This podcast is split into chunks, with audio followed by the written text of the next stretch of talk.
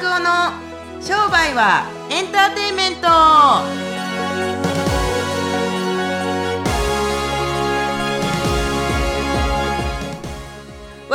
商売はエンターテイメンントですね。はい。ということで表参道から今日はお届けしてまいります。ね。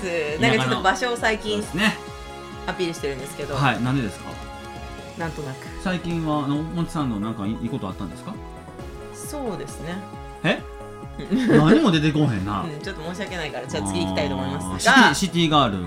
全然シティガールじゃないですよ私は名古屋です。あいやシティガールや余裕で名古屋なんて。そこ田舎じゃないか。うん滋賀県甲賀市江南町よりか全然マシやわそうですよよね。本当に田舎。ボロボロやないかほんま。本当です。そうこの前財政見てたらもうボロボロやってこの前新聞会取った。本当。自分たち生まれ育った町が。じゃあそれをは盛り立てていただいて。そうですね。知ってます？あの知らない。あの、うん。知らない？うん何かすごいボロボロの島があったんだって、はいはい。で日本でね、はい。でも本当にもう給料とかもし払えない。うんうん。なんていう財政が悪化してて、でもう自分の町村町村町村さん、うんうん。村長さん？うん。町の長の人いるじゃははいないいですか、村長さんね。村長じゃない町長？町町長？町長町長さんの給料を20%減しなきゃいけなくてそう他の人たちも20%減しなきゃいけないぐらいひどかった島があったんだって、あるんだって日本に、うん。そこに島でね船から降り立つと東京から行くと6時間ぐらいかかるらしいんだけど乗り継いで天候が悪いと12時間かかるらしい。のねハワイより遠いっていおう。う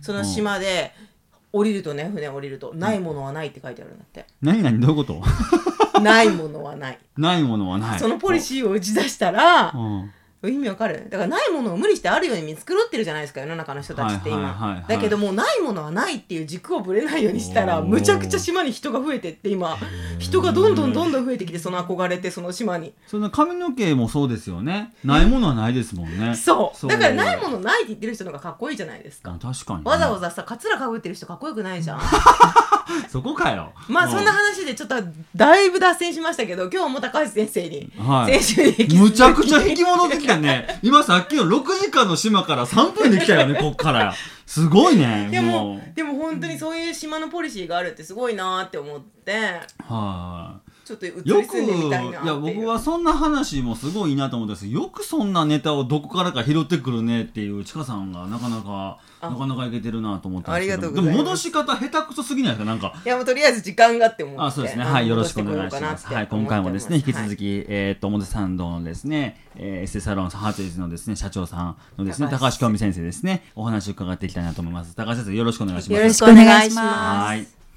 そんな感じで質問ですね。はい。と思いうことで前回まではですね、えーっと、マッサージ塾、全マッサージ塾ですね、商売の学の全身のマッサージ塾にどうやって入って、印象、えこんなやつおるんやみたいな。でから値上げしていって、どんどん売り上げ上げていったって話までお聞きししていきましたけれども、はい。半年の変化をはい。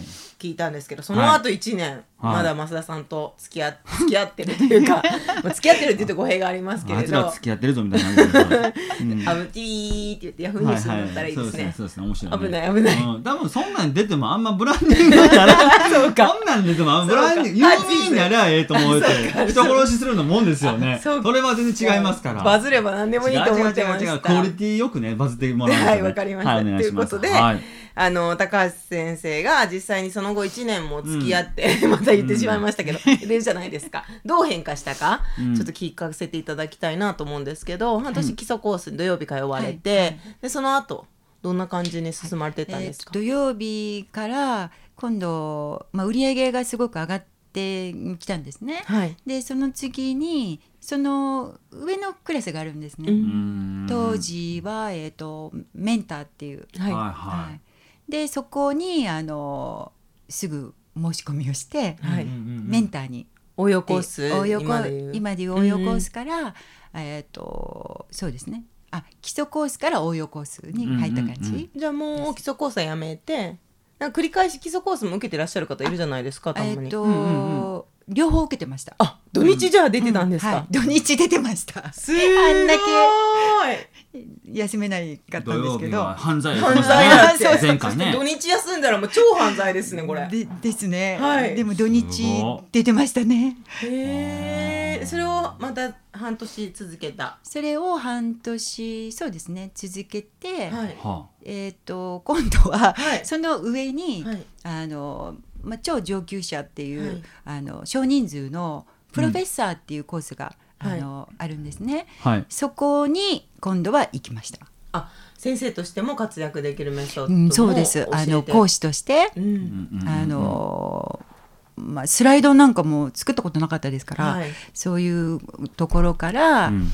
あの細かいいろいろまたその基礎とか応用とかとは違う、うんうんうん。あの授業があるので、それに行ったんですけどそそれが月曜日。ああなるほど。土日月と。土日月。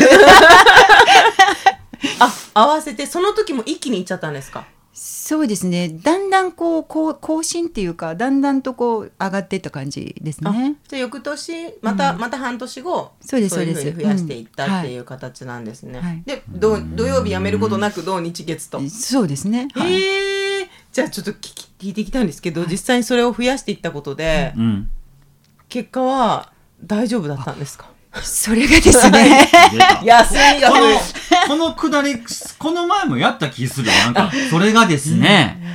ねはい。大丈夫でいしょうか？やあのだんだんとそのランクを上がってお勉強していく中でその外出する機会がすごい増えたんですね。うーん。あの塾の勉強以外にはい。その同じ塾生の方たちと出かけたりとか、はい。で気づいてみるとお店にいる日にちがすごく日数が少なくって。うん。でも売り上げはどんどん上がっていったんですね。うん。ランクが上がるごとに売り上げも更新してましたね。なぜ？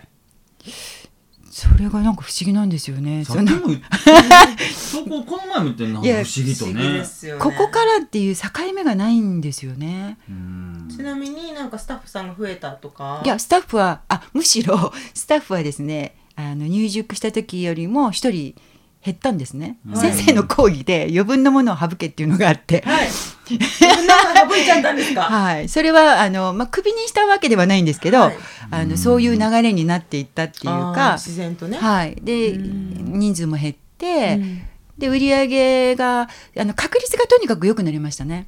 その自分のポジションとか、はい。そういうのがあの講義であるんですけど、はい。そのランクが上がるごとに内容がちょっとレベルもアップしていくんですけどそういったので確率がすごく上がったのと、はい。既存のあのお客様なんかにもそのアフターのあの密度が高くなったっていうか、へえそういうので割とお店はゆっくりしてるんですけどあの売り上げはすごく上がってるっていう不思議な現象が。面白いなんかよくあの私昔あの、なん施術を受けに行ってたんですけど高校生の時とかに、はいはいはい。で保険が効く感じのところにね、でもすっごいどんどんそのお店大きくなってっちゃって大先はい。は生いがいなくなってっちゃったんですよ、うん。で行かなくなったんです。なんでかっていうと大先生に会えないから。っていう現象は起きないっていうこと起きなかったってことですよね。そうですね。単価を上げたことであの中身が密度が濃くなったんですね。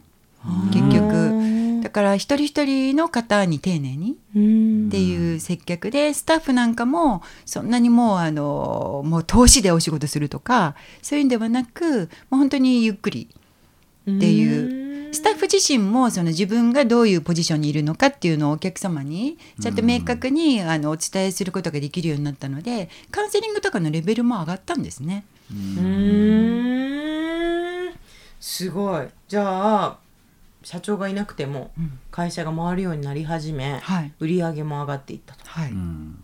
驚くべきことに、はい。まあ、ちょっと噛みましたけれども、はい。驚くべきことに高橋先生は最初お一発目の対談の時は自分が結局カウンセリングしないとどうなのっておっしゃいましたけれども今はですねえっ、とまあいろいろお学校の授業を受けていただいて学んだことはですねもう自分がサロンにいない方が売り上げが上がるっていうふうに学んでるみたいですなんか今最近は。あうん一応行くらしいですけれども、なーにもしないんですって はい。まあでもみんなその方がやる気出ますよね。なんか見たい褒められたいだけですね。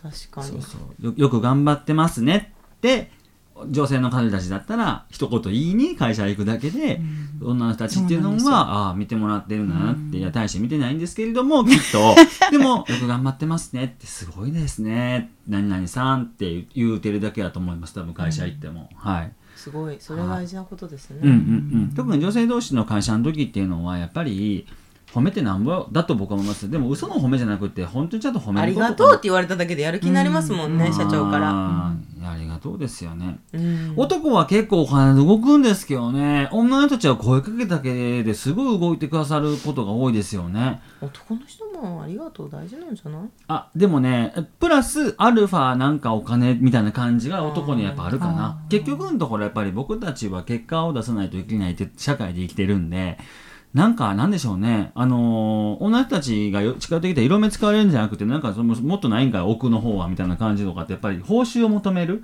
って感じ。女たちは報酬は言葉ですよね。そうやって思ったら。あーっていうのがあるんで。だからお金を上げて釣り上げていってあのやる気になる女の人たちっていうのはもうメスではなくてほとんどオスですよね。そうあこ言葉と報酬ねがあったらよりにより良くなるんですけれど確かもにそうかもしれない言葉ってとても大事です女性に関してみたら。そうですね。うん。はい。なるほど。こんな感じで高橋先生は。はい。実際に売り上げがが上がっていってそしたら暇になっちゃうじゃないですか高橋さん。そうなんです。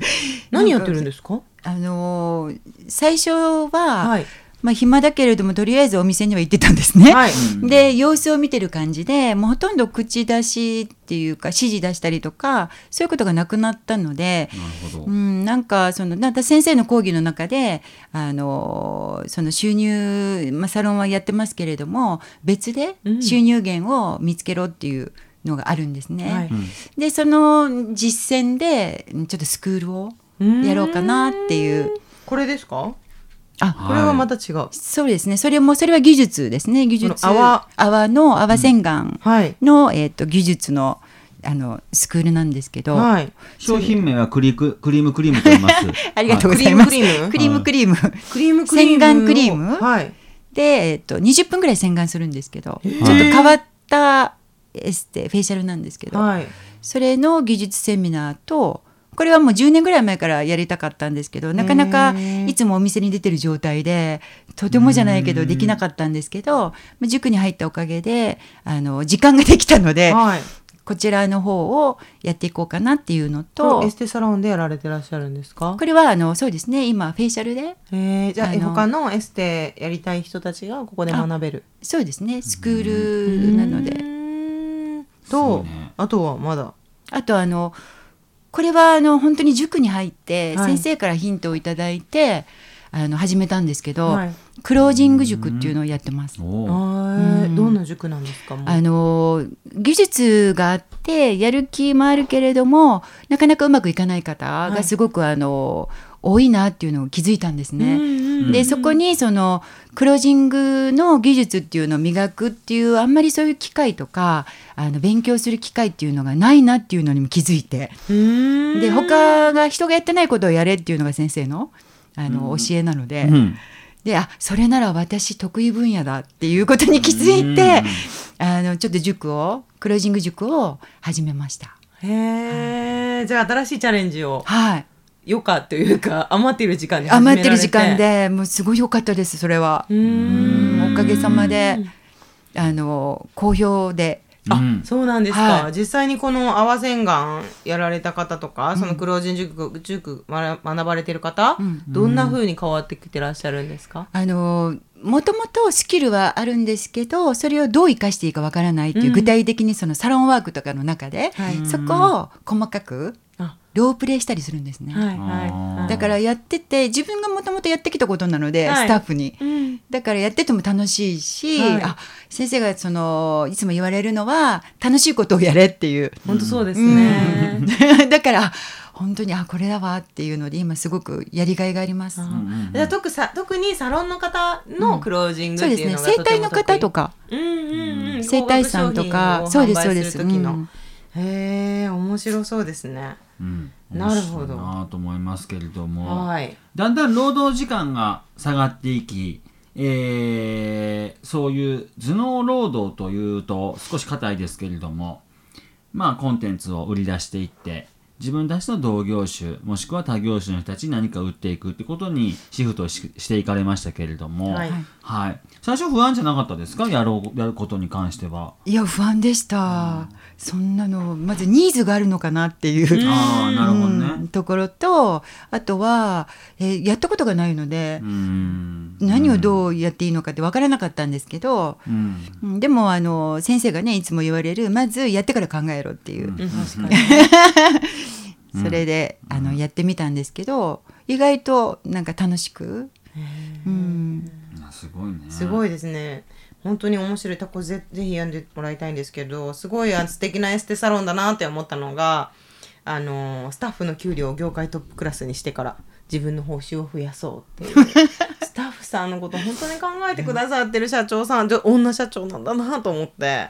あもうぜひ泡洗顔とかクロージングセミナーもね興味ある方はね窓を叩いていただければどうしたらそれ見つけられる多んですか？分ほんま今の話で言ったりするとほんまに窓叩いてくるやつがいると思う。あドアをね。ドアね、すいあません。表参道にピンポンっていけばいいんで。そうそう。いやあそれともあのねあのインターホン鳴らさないでくださいって書いてますから。そうですか。お客クローズドのお客さんたちのサロンなんであなるほどね。ピンポン鳴らされると多分お客さんたちで、がビクハッチッとするから。ーズさんに電話したらいいんですか？そうそう。問い合わせねしてもらったりすると高橋先生の,、えあの泡洗顔もクロージングセミナーもどっちも多分う問い合わせしていったら高橋先生答えていただけると思うんで、やってほしいですけれども。ぜひ。はい。はい。まあ、この前も言いましたけれども何せ素直さがあるから何でもこんでもなんか自分たちが大丈夫かなと思って質問してこられてこうやればいいんじゃないですかって言うとあじゃあそれ一回やりますって言っていって何でも何でもかんでもほとんど高橋先生に僕アドバイスしたことってそんなたくさんないんですけれどもでも勝率で言ったりするとほとんど当たってるかな？75%ぐらいは施策としては当たってるんじゃないかなと思いますし、値上げにしてもその本業以外のことに関しても、であのここに焦点を絞って最高売上出しましょうって言ってちょうど2017年の11月にあの最高売上、えー出されましたけれども1000万以上。でその時とかでもこうやってああやってで本人が一番びっくりしてますよね。出るんだこんな11月に1200万が出るんだみたいな。1300万ですよよ1350万かな。あ出るんだと思ってましたから。でいつもなんか絶対何月と何月が悪いんですけれどもこの月何とかしたですってそんなんでもただの思い込みですよ、みたいな感じで。でいやーでもね絶対この業界はこの月悪いんですよって言われたけどじゃあこの月にかけてみましょうかと。かけたで多分ねなんか勝負したと思うんですよその時。で当時こんだけぐらいしか上がらへんって言った数字よりもグッといったんでいやこの11月のの1000万超えたことよりも何月でしたっけ？2月でしたっけ？1月2月。1月2月にこの売り上げポンポンって出した方がすごいですって言ってたから、でその先も今言ってましたけど年間の一番全般は出ないと、あー6月決算でしたっけ？5月決算でしたっけ？7月決算は7月で6月までの締めだったと思いますけれどもそ,、れまでになんか結果出すって言ってて1月2月が。ぜ1月2月に自分の目標よりも超えていったりするとその11月の最高売上げも嬉しいって言ってたからじゃあそれ出しましょうって言って実際出されたんですよ、だから結局の確かにググってやられたんですこごい。れ。は本当にあの素直さ。人へ人へに自分がやってうまくいくかどうか分からずにやっぱり頭から突っ込んでいくっていうこの素直さっていうのは非常にいいと思いますからでまた高橋先生のいいところはあとは謙虚悪いんですけれども。何でご悪いんですか？ん？いやあ言い方は悪いんですけどいや 僕が年下の僕がね年上たちにあなた謙虚ですねっていうのって多分おかしいと思うんおかしいですよ増田さんそう高橋君って言ったもんじゃないですか。確かに。それは学校の中では先生ですけど人生は先輩なんで。本当ですね。学ばなきゃいけないことだらけ。と思いますからけれどもやっぱその辺の謙虚な施策へののめり込みっていうのは非常にあったと思うので、あーエステ業界の方たちは高橋先生の方にも僕勉強に絶対行くべきだと思う。特に大手ほど絶対あのコンサルフィーを払ってでも行くべきだと思ってますから。いや本当にすごいいいと思います。いやぜひぜひ。なんか売り上げ上がっちゃったのって言える未来が待っているんじゃないかなという。やもう史上最強のキラキラ系女子ですよ。なんかしてるうちに売り上げ上がっちゃったの、私家にいないのみたいな感じの。そうそういう。今日もお出かけなのコーヒー飲みに行くみたいなとか。そういう感じですね。そうそんな感じで売り上げをどんどん上げてくださってるですね、えーっと高橋先生にお話をお伺いしましたけれども初めてのポッドキャストどうでしたか？はい、うんなんかちょっと楽しかったです。ぜひ高橋先生もやってもらってねポッドキャストラジオとかね。ややってるんですか？そういうラジオ番組とか。えやってないです。あでもやってないですね、あわかそういうのも始めていくのも絶対楽しいと思うんでぜおなるほど。向いてそそうそう向いてそう。なんか本当ですか？そうそうそうあのー先生の言うことはね正しいからって。いやいやなんかいや なんか何でもややってみる精神はすごい好奇心旺盛なんですあると思いますよ本当に、うそうへえすごい面白い。そう。なのであのぜひいろんなものにチャレンジしていただいてこういうなんかポッドキャストとか音声とかなんか自分たちの自社メディア運動メディアで頑張ってもらったりするといいんじゃないかなと思いますからぜひやってみてほしいなと思います、はい。ありがとうございます。はい。はい。ということで今日は表参道のハーツイズから女社長の高橋先生にお越しいただきました、えーこのポッドキャストは、えー皆さんの質問で成り立っています、えー何かですね商売に関する質問また普通にプライベートに関する質問も、うん。あれガンガン寄せていただければと思います、はい。それではまた次回お会いしましょう。さようなら